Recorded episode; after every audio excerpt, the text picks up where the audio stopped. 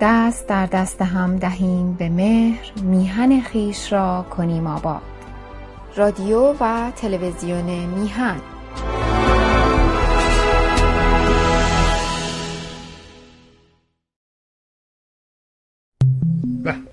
با درودی دوباره خدمت یکایک شما خوبان و نازنینان. سعید بهبانی هستم. در این روز سهشنبه سهشنبه پنجم ماه جولای است و چهاردهم ماه تیر ماه. و ما ماجرای سیزده تیر رو یادمون نره و اون عواقبش رو و ما دو تا داریم. یکی مربوط به عصر مصدق یکی هم مربوط به جنبش دانشجویی 18 تیره. این ماه تیر پر از از این حوادث است. ارزم به حضور شما که مثل هر سهشنبه در این ساعت میریم خدمت جناب آقای شاهینپر. عرض ادب و احترام می‌کنیم سلام می‌کنیم به این نازنین و سپاسگزار از حضورش در برنامه. آقا سلام می‌کنم سلام سلام دارم به شما و همه بینندگان عزیزم. مرحمتتون زیاد. ارزم به حضور شما که اجازه از یک موضوعی که پیروز به دستم رسید یک اعلامیه ای که یک گروه دیگه شورای تصمیم درست کردن در مقابل شورای گذار و یه اسم زیادی از آدم های مختلف هر کی که اسمش تو اینترنت بوده ظاهرا این زیرم اسمش رو اضافه کردن. نمی‌دونم چیه ماجرا. می‌خواستم نظر شما رو بپرسم در این ایام پرآشوب ببینم که این یعنی چی و چه وعده ای به ما می‌دهد. مبارک باشه و حال یه گروهی هستن جمع شدن می‌خوان که مبارزه کنند. من امروز بنا داشتم که یک سال یکی از بینندگان برنامه های شما که خیلی پیگیر هست و خیلی قرص خیر من گرفته و رهام نمی‌کنه. جوابشو بدم و در مورد این روح تصمیم هم اگه وقت شد ضمن عرض تبریک به مؤسسین و همکاران این تشکیلات عرایزی دارم. اون رو هم عرض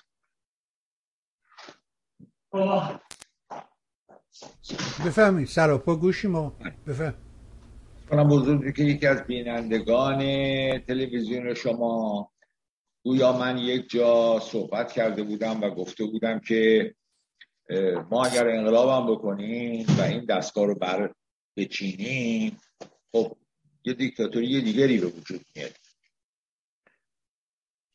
معنی حرف من رو خب مشخصه که نباید بعضی ها متوجه شن. خیلی ساده است. چون اشخاص بر اساس مجموعه شنیده هاشون یه قضاوت هایی در ذهنشون می‌سازن و بر اون اساس هم نتیجه گیری می‌کنن از حرفهای بعدی و بعدی.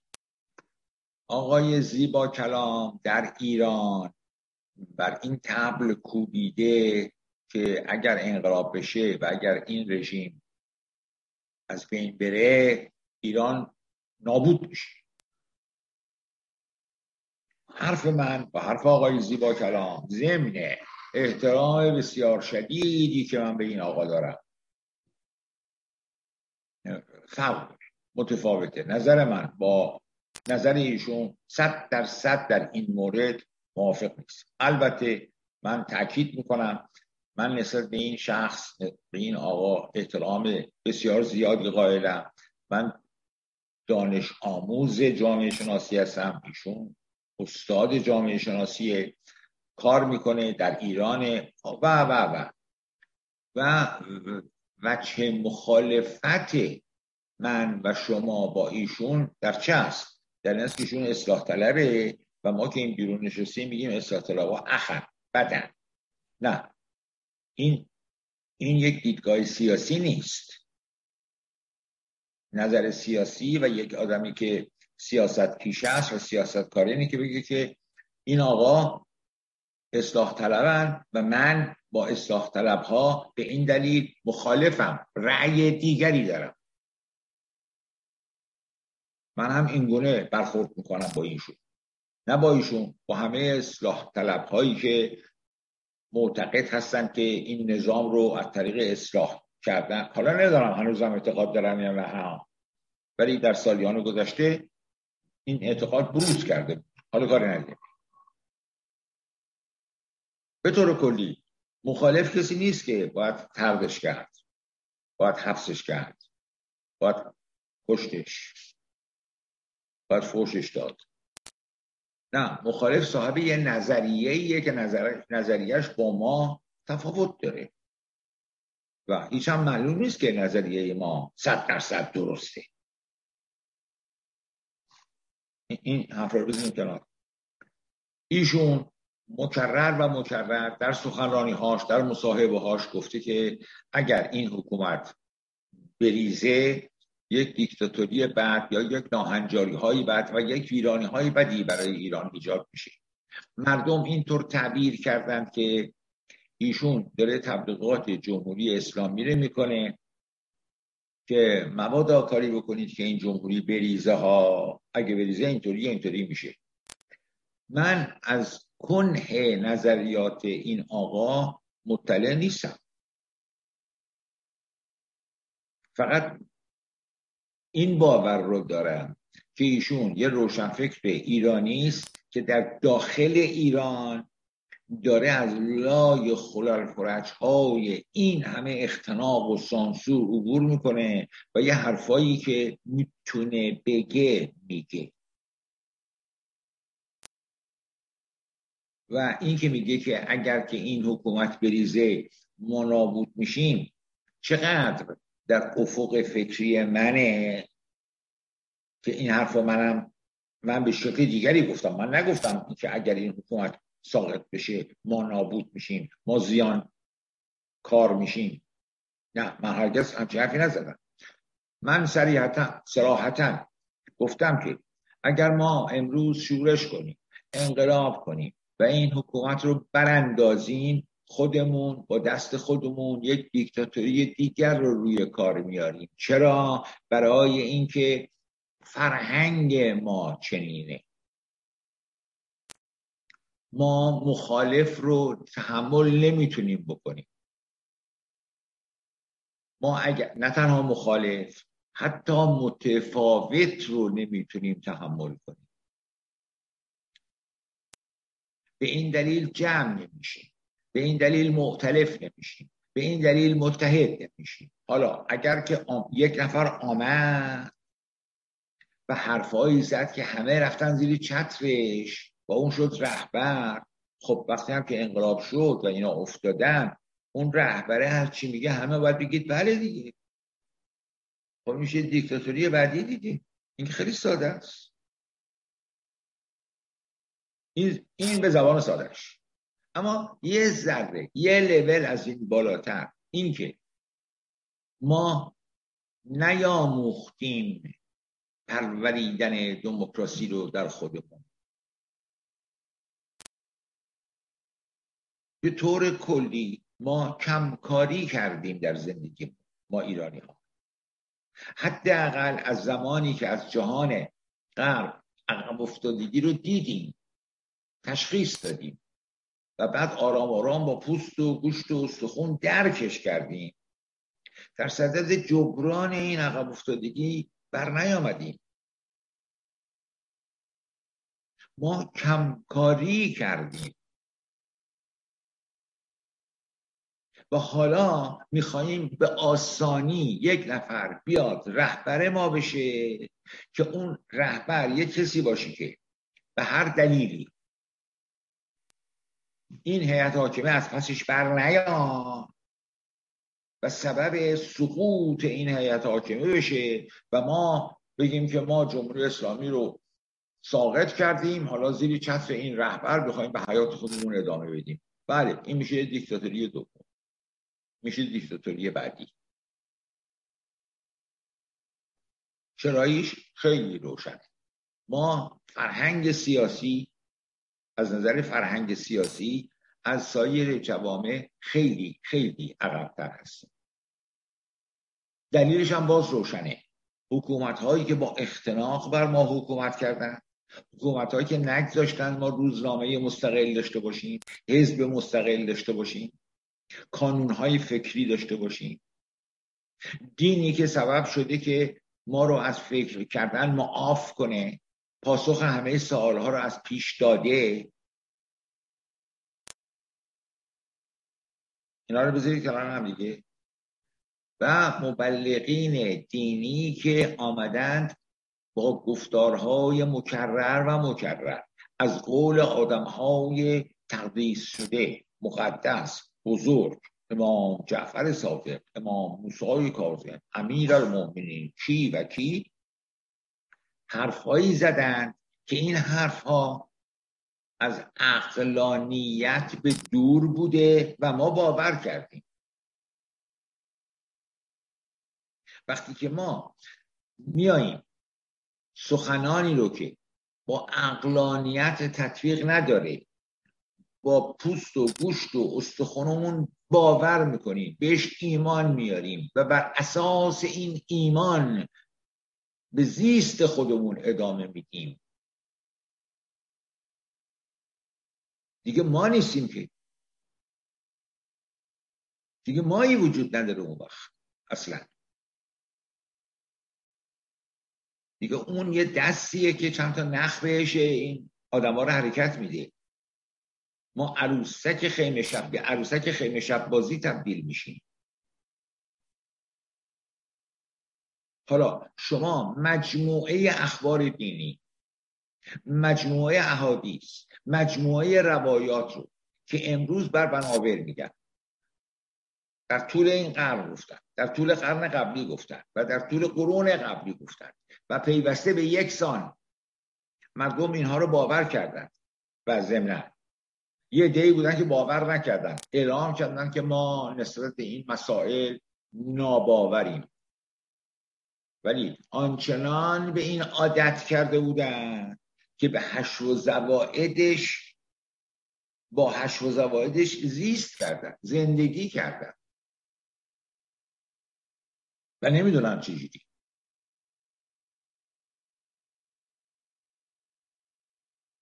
این مجموعه رو که بهش نگاه بکنیم متوجه یک نکته میشیم. و اون این است که ما از تفکر معاف کردیم خودمون. چون از تفکر معاف کردیم لزومی نداشته بریم چیزی رو بخوانیم و بدانیم. حرف حق رو یه اشخاصی هستن به ما میگن. حق مطلقه.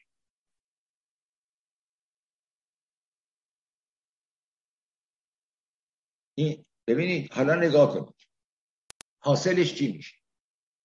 حاصلش این میشه که اگه یه روزی ما گنده بودیم جهانگیر بودیم. حالا این جهانگیری چقدر ارزش معنوی امروز برای ما داره خودش زیر سواله من نمی‌دونم. ولی رفتیم جهان رو گرفتیم. چندین هزار شهر رو در تمام مناطق دنیا مالیات دهنده خودمون کردیم. مخازمون رو پر کردیم از طلا و نقره و ثروتمند و چه و چه و کاخهایی ساختیم. مردم بعدی نسلهای بعدی شاهان بعدی وزیران بعدی رفتن از خرابه های این کاخها دیدن کردن. از خودشون نپرسیدن که این رو کی ساخته. چه کسانی این کاخ رو ساختند؟ اما رفتن رو سنگاش یادگاری نوشتن. شاهان رفتن رو سنگ های تخت جمشید از خودشون کتیبه نوشتن. الان شما از هفتاد هشتاد درصد شاهان سابق ایران از بعد از هخامنشیان در روی تخت پاره ها و تخت سنگ ها و کتیبه های تخت آثاری می‌بینید. ساسانیان هم رفتن اونجا کتیبه هایی نوشتن گذاشتن. آل بویم رفتن این کار. هر کسی دستش رسیده رفته اونجا اونجا رو دیده دهنش واز مونده که اینه کی نپرسیده خودش که اینو کیا ساختن؟ اسم این شاه ها چی بوده؟ تا اینکه افسران استعماری یعنی اون کسی که بیستون رو کتیبه های بیستون رو خونده و راز این زبان رو کشف کرده یه سرگرد ارتش انگلیس بوده. به خودش گفته اینا چیه اینجا نوشتن؟ مصمم شده که این رو بخونه. فهمیده که این یه زبانیه.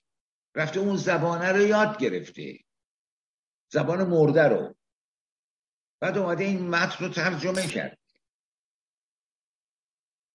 ما بیکار بودیم.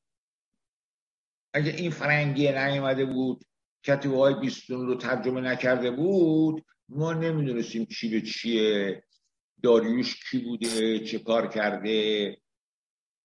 حالا خارج از اون باز هم یکی دو تا مورخ یونانی از اینها یه چیزی نوشتن مونده که ما ناچاریم اینا رو تاریخ خودمون بدونیم. خودمون که چیزی ننوشتیم. این حرف مال قدیمه. در ادوار بعدی همینطور اتفاق افتاده. ما کار نکردیم. ما کمکار بودیم. ما بیکار بودیم. ببینید ما یه مدالایی درست کردیم به سینه هامون آوزون کردیم اهورامزدا ما دین اهورایی داشتیم. این سرزمین اهوراییه. حالا بپرسن از یه نفر که این سرزمین اهورایی یعنی چی؟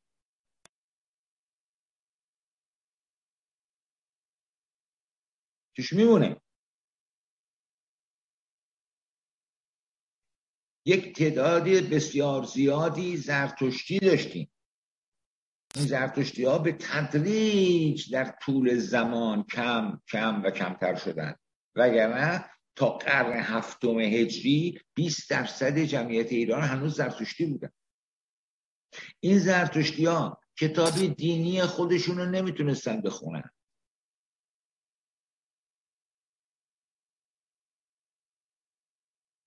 یه جوون 21 ساله میره در موزه در پاریس. یک ورقه کاغذ رو از یه موزه دیگری از یه کشور دیگری امانت گذاشته بودن اونجا که مردم میان تماشا کنن. این می‌بینه که دور این زنجیر و سن نور گذاشتن. میگه این چیه؟ بهش میگن که این یک صفحه از کتاب دینی ایرانیان قدیمه که اسمش هم بوده اوستا. این جوان تصمیم می‌گیره که این کتاب رو بخونه و به فرانسه ترجمه کنه. اینا هیچ مهم نیست. با چه مزلتی با چه بدبختی با چه بیپولی با چه گرسنگی هایی با چه امراضی که در هند می‌گیره میره هفت سال در هند اقامت می‌کنه زبان سانسکریت یاد می‌گیره فارسی باستان یاد می‌گیره زبان پهلوی یاد می‌گیره و اوستا رو به زبان فرانسه ترجمه می‌کنه. بعد برای آسان شدن کار خوانندگان فرانسویش یه دیکشنری اوستا به فرانسه فرانسه به زبان اوستایی هم تدوین می‌کنه. برمیگرده اینا رو میده به اون موزهه. میگه این من این کار کردم برای شما بفرمایید. میره خونش یک چنین عنصری در هر هزار سال به هزار سال در کشور من و شما پیدا نشده. که این همه مرارت بکشه که یه چیز کوچیک رو در حالا ترجمه اوستا میشه قدم اول ایران شناسی بعد مجموعه باستان شناسان مورخین محققین اروپایی که به مدد ترجمه این بچه شروع می‌کنن به مجددن و مجددن خواندن اوستا و هشون زوایدش رو پیدا کردن و تکمیل کردن کار ایران شناسی. میشه یک مجموعه عظیمی که زیر این مجموعه اسم دیویست بیشتر از دیویست دانشمند انگلیسی، فرانسوی، ایتالیایی، آلمانی، هلندی، دانمارکی وجود داره. یک نفر از ایرانی ها یک کدوم از این آدم ها رو در طول زندگیشون نشناختند هیچی؟ این اوستا ترجمه شده. اروپایی دارن میخوننش. تا دیویست سال بعد دیویست سال بعد یک ایرانی پیدا میشه که ترجمه اون جوان دیویست سال پیش رو برگردانه به فارسی که ایرانی زبان ها هم بتونن اوستاشون رو بخونن. آقای پوردا بود.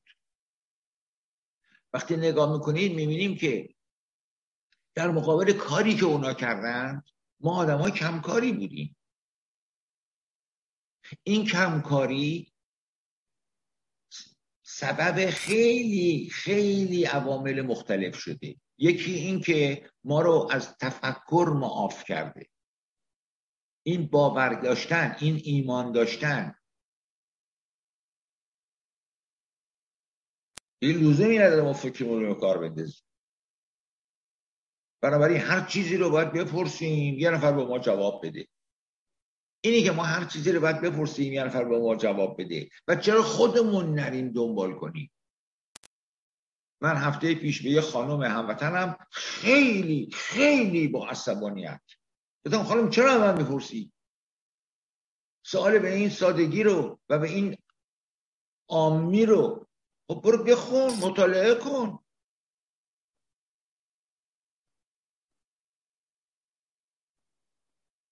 چرا از تو میخوایی من با گفتن آره یا نه سبب بشم که تو مخالف یا موافق فلسطینی ها بشی؟ این که نمیشه برادر من خودت برو مطالعه کن ببینیم فلسطینی ها کی هن؟ اون اسرائیلی ها کی هن؟ سابقه تاریخشون چی بوده با 2300 صفحه خوندن کتاب متوجه میشی به خدا قسم ولی اینم می‌خوان از من که من باید یعنی نه من از یه نفر دیگه که بهشون بگه خب این که یه نفر دیگه بگه یه نفر دیگه برامون انجام بده یه نفر دیگه برامون رهبری کنه. چجوری می‌تونه این دموکراسی وجود بیاد؟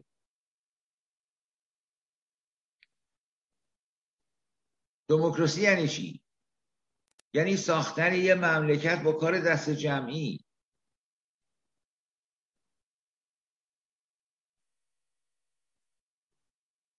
این مفهوم این دست جمعی بودن. اینی که من برای نفر بغل دستیم ارزش و اعتبار قائل باشم. اصلا در وجود ما نیست.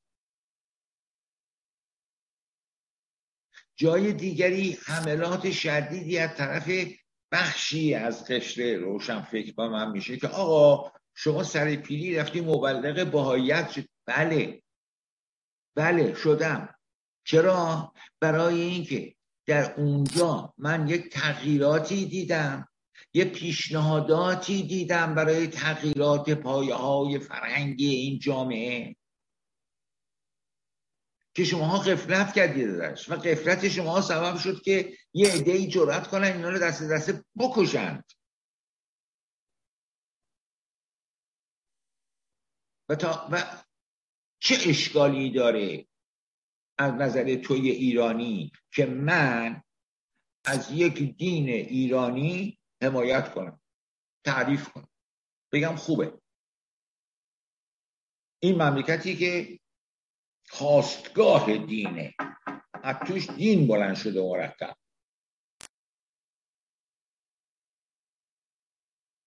اگر من بیام بگم بابک خورم خوب بوده اشکالی نداره. اگه بگم سپید جامگان این حرف رو زدن خوب بوده اشکالی نداره. اما اگه بگم باهایا بد بوده. چرا؟ برای زیر تلقین و تبلیغ یه مش آخوندی. دموکراسی خواهی با این طرز فکر تطبیق نداره. این رفته یه کاریه که تا دستش تو استخون ما فرو رفته همین تشکیلاتی که میگید درست شده. اسمش چی بود تصمیم؟ یه همچین چیزی که به منم ایمیل شد دیدم. خیلی هم خوشحال شدم. خیلی هم تو دلم بهشون تبریک گفتم. خدا کنه که یه کار دست جمعی بکنن موفق بشن. در دعوت نامه برای حضور عام مشارکت عام ملت ایران. نوشتن ما از همه جمهوری خواهان تقاضا می‌کنیم که بیان به ما ببینن. چرا؟ چرا؟ اگر یه بخشی از ملت ایران من مخالفه با سلطنتم. اما اما اگر بخشی از ملت ایران سلطنت طلبه در این بخش از فعالیت سیاسی که برنامه شما تغییر حکومته براندازی یک نظامه. چرا باید یه عده مستثنا باشن و نیام تو صف شما؟ آیا از این میترسید که وقتی دولت موقت تشکیل دادید این دولت موقت باید زمان بده وقت بده که مردم بیان رفراندوم کنن بگن چه نظامی می‌خوایم. و اونا برندشن. از این مطلب میترسی؟ اسم خود روشی دموکرات. اینا ممکنه اینا نیتشون این نباشه. ولی وقتی که فقط دعوت می‌کنن از جمهوری خواهان همچین معنی مستفاد میشه. منم ننشستم اینجا که هر کس که بیاد یا کاری بکنه بخوام انتقاد کنم بخوام تو سرش بزنم. بعد شما برگردید بگید که آ این همین حکومت جمهوری اسلامی داره طول خرج می‌کنه که تفرقه بیانداز و حکومت کن این حرفا. نه من اول تبریکمو میگم تهنیتمو میگم. حاضرم عضوتون بشم. حاضرم هر کاری که بخواید براتون تاجی من, من پیرمرد می‌تونم. خدمت کنم به دستگاهتون. اما اینجا اشتباه کردید شما. شما دعوت کنید از همه. از سلطنت طرف از جمهوری خواه از ملیگرا از کمونیست از هر کسی. با هر فکری. برای شما امروز در یک مرحله مبارزاتی هستید که همه رو لازم دارید. بعد یه روزی این همه یه اکثریت از تو دلش در میاد میگه که این نه اون. تکلیف من شما وقت روشن میشه. اگه احترام می‌گذاریم ما این درس رو یاد نگرفتیم. تجربه تاریخیمون نشون میده که هرگز نخواستیم این درس رو یاد بگیریم. امروز مورخین بسیار زیاد. نمی‌دونم مفسرین بسیار زیاد. می‌گیرن میشینن. کتاب های زیادی می نویسند که شمشیرهای ارتش خشایاشا کندتر از شمشیرهای آتنیا نبوده. کشتیهاشون هم تعدادش بیشتر بوده. سربازاشون هم بیشتر بوده. یا لباس رو مقایسه می‌کنن. شمشیرها و گرزها و نمی‌دونم تیریکمون ها رو مقایسه می‌کنن با هم که چرا اینا شکست خوردن. عزیز من یک چیز وجود داشت. اون این است که اونهایی که در آتن بایستادن در مقابل این سپاه بیشمار خشایارشا جنگیدن همه از صمیم قلب برای شهرشون وطنشون جنگیدند. و اینا که حمله کرده بودن همچین قصدی نداشتن. معمول بودن معذور. زبون همدیگر هم نمی‌رسن همدیگر هم نمیشناختن. منافع مشتری کم قائل نبودن بین خودشون. این تفاوت رو ما در طول تاریخ درک نکردیم که اگر یه ملتی رو بهش مجال بدن یا اون ملت این مجال رو بگیره. و سرنوشت خودشو غلط یا درست. درست یا نادرست. خودش در دست بگیره. کش بره مش بره ایسته بخوره زمین. اون تو تاریخ میمونه. بالاخره سر پا میشه. تجربیاتی که به دست میاره در این مسیره در مسیر ادامه زندگی و هستی است. ما در مسیر توقف جهان توقف هستی زیست کردیم. گفتیم یه دینی داریم که این آخرین دین دنیاست. حالا شما برید در دین شناسی در الهیات هر جا مطالعه کنید متوجه میشید که ادیان مطابق شرایط اجتماعی روز هم به وجود میان هم خودشون رو تطبیق میدن. این ادیان خودشون رو خراش میدن میتراشند از خودشون یه چیزی کم می‌کنن یه چیزی اضافه می‌کنن که منطبق بشن در به جامعه امروزی. که بمونن وگرنه در قرن پونزدهم کلیسای اسپانیا در یک قرن صد و ده هزار نفر رو سوزوند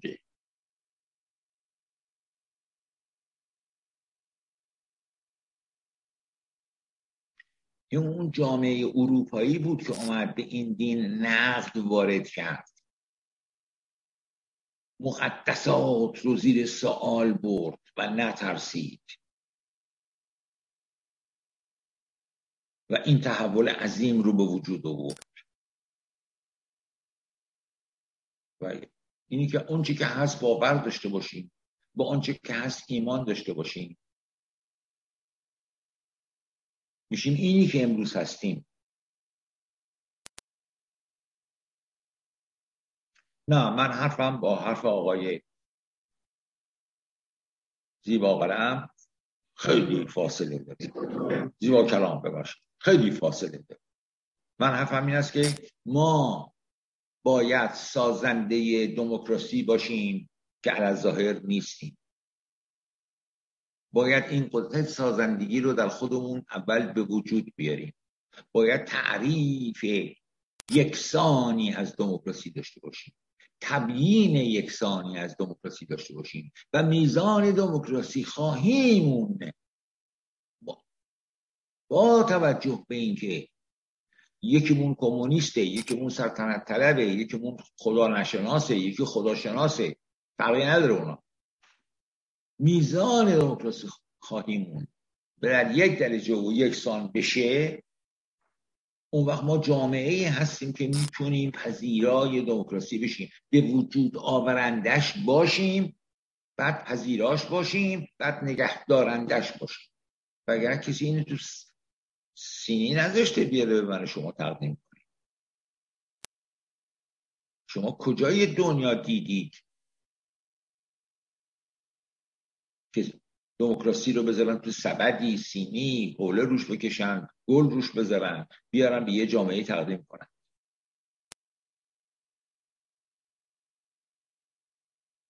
اگر هم یه کشور خارجی این حرف رو زده دروغ گفته برادر من. اگر آمریکایی‌ها گفتن جنگ برای دموکراسی نمی‌دونم صادرات دموکراسی به عراق از این حرفات خب دروغ گفته. اون به دنبال منافع خاص خودش بوده باید یه اسمی روش میگذاشتی و اینا دموکراسی رفت به عراق به افغانستان.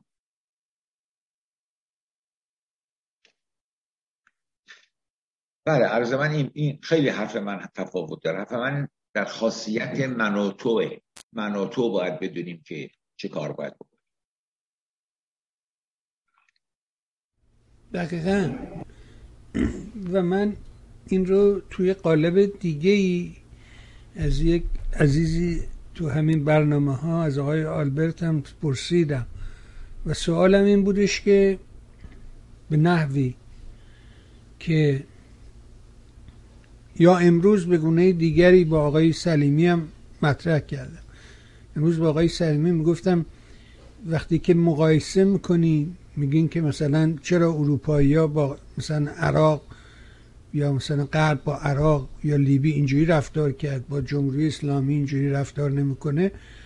من گفتم خب اگر نگاه بکنیم مثلا میزان عراقی هایی که در دوره صدام از عراق خارج شدن پناهنده شدن در مقایسه با ایرانیانی که از ایران خارج شدن سوای اون میزان جمعیت که مثلا بگی ایران من 20 80 میلیون عراق 20 چند میلیونه اونجوری نسبی هم که حتی در نظر بگیریم خب میزانش خیلی کمتر بوده. یعنی عراقیایی که از عراق در دوره صدام یا در قذافی لیبی خارج شدن در مقایسه با ایرانیا خیلی پایین تر بوده. شاید دلیل این که اینجوری با جمهوری اسلامی مباشرت می‌کنه ضعف ما ایرانی هایی است که در خارج کشور هستیم و نتونستیم به این دول غربی بفهمونیم که آقا ما به علت حضور این نظامه که اومدیم بیرون پناهنده شدیم. و اگه اینو می‌تونستیم به اینا بقبولونیم من فکر می‌کنم مشکل حل شده بود. چجوری حل می‌شد بود فشار این همه جمعیتی که در خارج کشور هست. ما هیچ خب با ایرانیه که حرف می‌زنی میگه آقا من اومدم دیگه با ایران هیچ کاری ندارم به من ربطی ندارم خب این بیخیالی بی ربطی نسبت به موتنت به وطنت به خانوادت خب خیلی صدمه می‌زنه به نظر من. بله ولی در کنه مطلب شما هم یک کور امیدی از نیروهای خارجی برای نجات ملت ایران وجود داره. من می‌خوام این حرف رو میخشم توی یه بتونی فرو کنم که هیچ دولتی هیچ ملتی در جهان وجود نداره که بخواد کار زندگیش رو رها کنه و برای من سعادت خوشبختی بهزیستی فراهم کنه یا برای من دموکراسی ایجاد کنه. همچین دولتی در دنیا وجود نداره. تمام دولت مردان دنیا وظیفه دارن که به کشور خودشون خدمت کنن. اونهایی که با رأی مردم روی کار آمدن یه قولهایی به مردم دادن. که آقا ما قیمت نون رو به این قدر نگه میداریم قیمت بنزین رو این کارو می‌کنیم اینقدر مالیات می‌گیریم این خیابونا رو اینطوری می‌سازیم. ال بل این تعهدات دنبال کار خودشونن. اگر بلند میشن کشتی میفرستن این برای دنیا پایگاه می‌سازند به خاطر حفظ منافع اقتصادی در دراز مدت خودشونه. حتی اگر دموکراسی خواه باشند برای ملتی برای حفظ دراز مدت منافع خودشونه. ما در تاریخ اخیر دیدیم این رو. که به شاه ایران فشار می آوردن که فضای باز سیاسی ایجاد کن. چرا که اگر نکنی و نیروهای زیرزمینی تقویت بشن ممکنه دست چپی ها پیروز بشن و این مملکت بیفته دست طرفداران روسیه شوروی کمونیستا. آقای کندی به این دلیل بله؟ نگران این مطلب بودن که آمدن طرح اصلاحات ارزی رو برای ما درست کردن که بیان یه مقدار عدالت اجتماعی در ایران برقرار کنن به حساب خود. چون هیچ کدوم نتونستن بکنن البته. یا کردن به حال همه چیزی دیگه نمیشه از بیخوبون منکر شد که. تمام کوشش دموکرات ها در آمریکا در تمام دوران پادشاهی محمد رضا شاه این بود که آقا این اصله هایی که ما به تو میدیم روز مبادا به دردت نمی‌خوره. تو از شورش مردم باید جلوگیری کنی. تو باید یه مقدار فضایی باز سیاسی به مردم بدی. مردم احساس کنن که ایرانی و در اداره امور ایران مشارکت دارند یه کسی هست چرا؟ برای اینکه منافع دراز مدتشون حفظ شده باشه. اون منافع اون موقع یه معنایی داشت. حالا عوض شده. این یک. یک نفر دیگه از من سوال کرده. باز این رفیقمون هم از اوناییست که این سوالش رو می‌کنه. من به بعضی سالا به دلیل اینکه تبدیل به یه فسیل تاریخی شده دیگه فکر می‌کنم که نباید وقت تلویزیون و جمع رو این حرفا رو گرفت برای این حرفا اما وقتی می‌بینم این سوالا تکرار و تکرار و تکرار میشه یعنی طرف کسان دیگری هم این سوال مطرح میشه که معلومه آبش خورش کجاست و چه هست. اینا دوستان صد درصد سلطنت طلبی هستن که باز واقعیات تاریخی رو باید برن خودشون مطالعه کنن بخونن.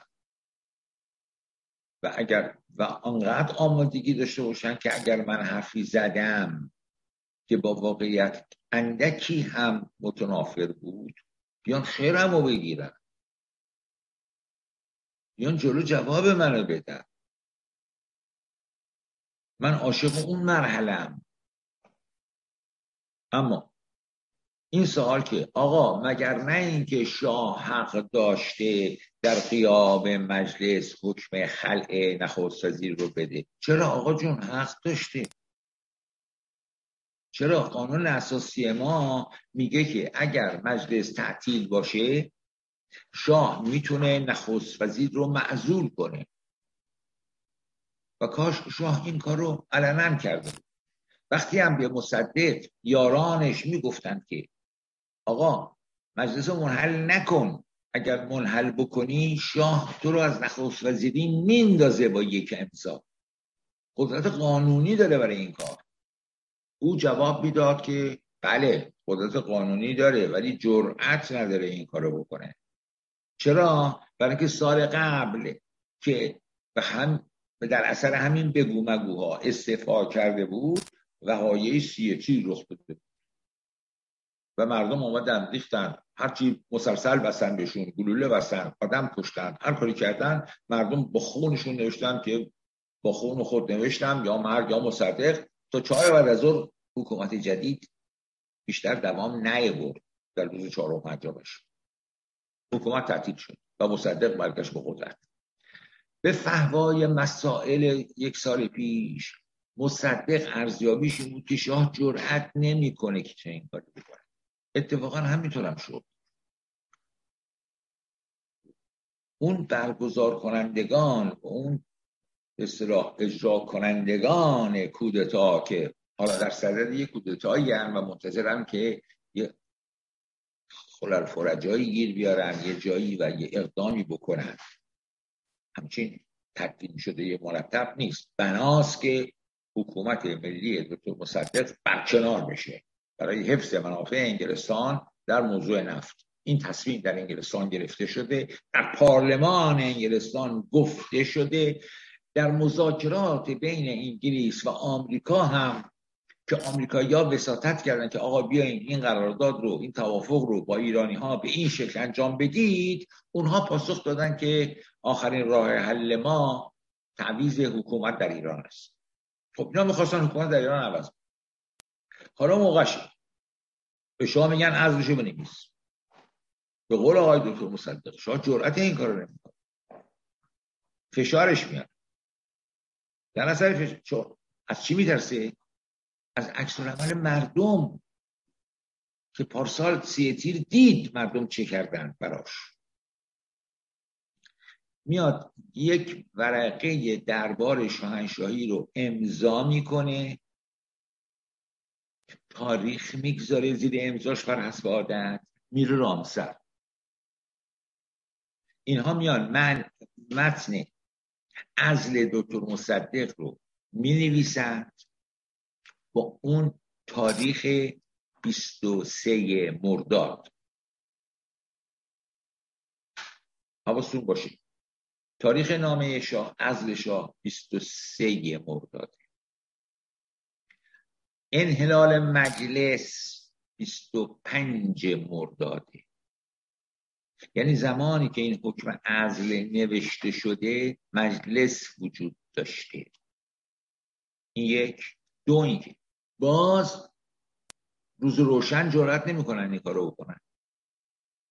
با یک کامیون سرباز نظامی چند تا کامانکار ارتشی و یک تانک آقای نصیری سرگرد نصیری میره در خانه مصدق کی؟ ساعت دوازده شب. در چه شرایطی؟ در شرایطی که تعدادی از یاران دکتر مصدق رو رفتن در خانه هاشون گرفتن بردن در پادگان های نظامی حبس کردن. مثل زیرکزاده چند تا از وکلای مجلس چند تا از وزرای مصدق رو پیش از اینکه برن به خانه مصدق رفتن گرفتن حبس کرد فرمانده کل قوای آقای دکتر مصدق که می‌بینه یه در دستگیر کردن می‌فهمه تلفنی به مصدق خبر میده که آقا اعضای دولت رو یکی یکی دارن می‌گیرند یه کودتایی در پیشه. وقتی که نصیری میاد در می‌زنه که حکم عزل رو بده مصدق هم که یه آدم نخست و چندین سال تو عمرش وکیل مجلس بوده فعال سیاسی بوده سه سال نخست وزیره اینقدر عقلش می‌رسه که به دقت این نامه رو نگاه کنه. دو اشکال می‌بینه در این نامه. یکی اینکه فاصله تمام شدن خطوط و امضا به طور غیر متعارفی زیاده. دو که تاریخش 23 23 مجلس وجود داشته. سه اینکه 40 ساعت دوازه شب آوردید این دفتر نخست وزیری بیارید بذارید رو میز من منم بانشم برم این مجموعه نشون می‌داده که این این امر یک کودتاست نه ازل نخست وزیر. اونا ترس مردم. همه اینا از ترس مردم بوده. هواخواهان مصدق. بنابراین اقدامی که در 25 مرداد برای عزل دکتر مصدق شده در حقیقت قدم اول کودتا بوده. شما می‌خواید مصدق رو از کار برکنار کنید. چرا پیش پیش میرید؟ اعضای هیئت دولتش رو می‌گیرید می‌برید زندان. چرا بالا میشید میرید رامسر؟ نامه سفید امضا می‌ذارید بعد خودتون میرید رامسر. چرا وقتی که خبر به شما می‌رسه که آقای نصیری موفق نشده نامه رو بده به مصدق یا مصدق و مصدق اون آقا رو توقیف کرده؟ چرا سوار تیاره میشی میری. تو که حق قانونی داشتی. اگر تو نتونی از حق قانونی استفاده بکنی پس یه جای کار میلنگه دیگه در بعد از هفتاد سال این سوال عمل نکنید. اینا رو ریز شد دوست و دشمن طرفدار و مخالف همه نوشتند به خودتون زحمت بدید که خورده مطالعه کنید بخونید. این زشته برای یه ملتی که سوال به این سادگی رو بعد از هفتاد سال تکرار کنم. گیرم که بعد از هفتاد سال تو بتونی به من ثابت کنی که 25 مرداد کودتا نبوده چه چیزی رو عوض کردی؟ یه دولتی توی این مملکت به وجود آمده بود که می‌خواست قطع نفوذ سیاسی یک کشور استعماری بزرگ اون زمانه رو بکنه. با استعمار انگلیس داشت مبارزه می‌کرد. مبارزه با استعمار گرسنگی هم داره. sanction هم داره. همه اینا رو داره. او به پشتوانه ملت که می‌دونست ازش حمایت می‌کنن قبول کرده بود اینا رو. و داشت موفقم می‌شد. چرا این کودتا رو را انداختن؟ برای اینکه بعد از ده یازده ماه که نفت ایران رو دولت انگلستان نذاشت کسی بخره بالاخره ژاپنیا سر در آوردن گفتن آقا این, این حرف بیمعنیه ما می‌خریم. دو تا کشتی نفت خریدن. بعد ایتالیایی آمدن خریدن. ده ایران داره نفت میفروشه. سنگشن ما داره باطل میشه. در انداختنش عجله کردن. وگرنه در اون مسیر هم دولت داشت موفق می‌شد. به هر حال یه دولتی بود که می‌خواست با استعمار انگلستان مبارزه کنه. رأی مردم هم پشت سرش بود. به شهادت تاریخ. شاه ایران ترسید با استعمار انگلیس مبارزه کنه. در آغاز هم با ملی شدن نفت موافق بود.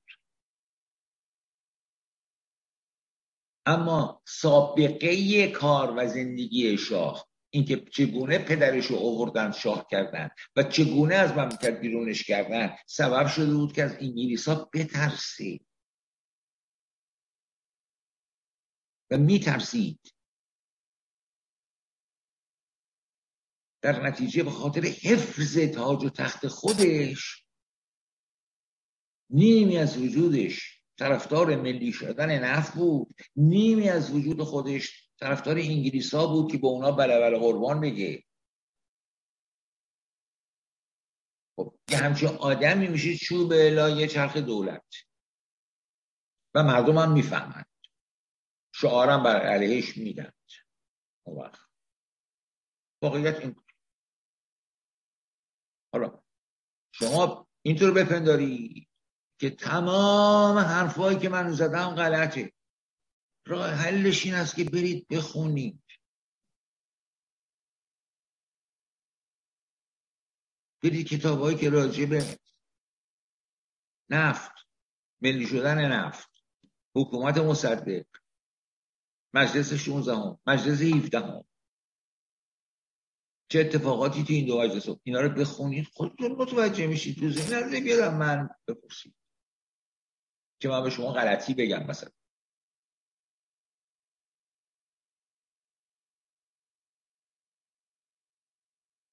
نه اینم جواب یکی دیگه از رفقام و حال این گفته شنیده خیلی خوبه. سوال کنید. در صحبت رو با هم باز بکنید و از تندگویی های منم نرنجید. نگذاریم کاری بکنیم که همیشه آلت دست دنیا باشیم. اگه می‌خواید به خودتون به ایرانی بودن خودتون افتخار کنید حداقل خودتون خودتون رو بشناسید. شما اگه برگردید به پشترتون نگاه کنید می‌بینید که اولین بار تاریخ ایران رو معمولین انگلیسی نوشتن. خارجی ها تاریخ ما رو نوشتن. تاریخ ادبیات ما رو هم خارجی ها نوشتن. ما داشتیم چند تا تذکرت الاولیا تذکرت الشعرا. اینا داشتیم آره. ولی به طور مدون و صحیح و مدرن و امروزی پروفسور بران تاریخ ادبیات برای نوشت. کارش خودمون می‌کردیم.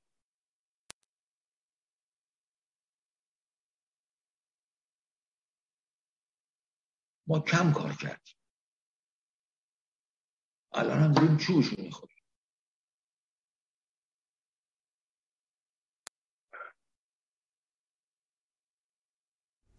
بله درست ممنونم از تو کاملا درسته. اما اون عرض من در خدمت شما در تایید فرمایش استالی بود. نه در اینکه خارجی ها می‌خوان به ما کمک کنه یا نه. در ادامه این صحبت بله صحبتمون تاکید بر معکد بود. بله متوجه هستم. میگه این چرا به اون حمله کرد به این حمله نمی‌کنه؟ میگم که باید همه مسائل رو همزمان با هم دیگه نگاه بکنیم. بسیار بسیار آقا سپاسگزاریم از شما. ممنون از این فرجه که در اختیار ما قرار میدیم. مثل همیشه از شما تشکر می‌کنیم و سپاسگزار مهرت هستیم. تا فرصت دیگر رو سه شنبه دیگه. ممنون از شما. منم خداحافظی می‌کنم با همه دوستان عزیزم با همه هموطنانم. تا هفته آینده یا فرصت آینده حتما. ممنون از شب روز همه مرمت مرسی. بها شنیدیم فرمایشات جناب آقای شاهین پر نازنین رو. امیدوارم این صحبت ها کمک کنه به ما از این شرایط خفتبار بیرون بیایم. خیلی اوضاع آشفته است. خیلی خیلی. همش هم از کمکاری ماست و انتظارات بیجا کمکاری. امیدوارم به خودمون بیایم بیدارشیم و خیلی اوضاع یکیشون گفته نمی‌دونم ما از شرایط فقر به شرایط گرسنگی رسیده یکی از ثروتمندترین کشورهای جهان. که هر جاش دست می‌ذاری ثروته. ممنون از شما.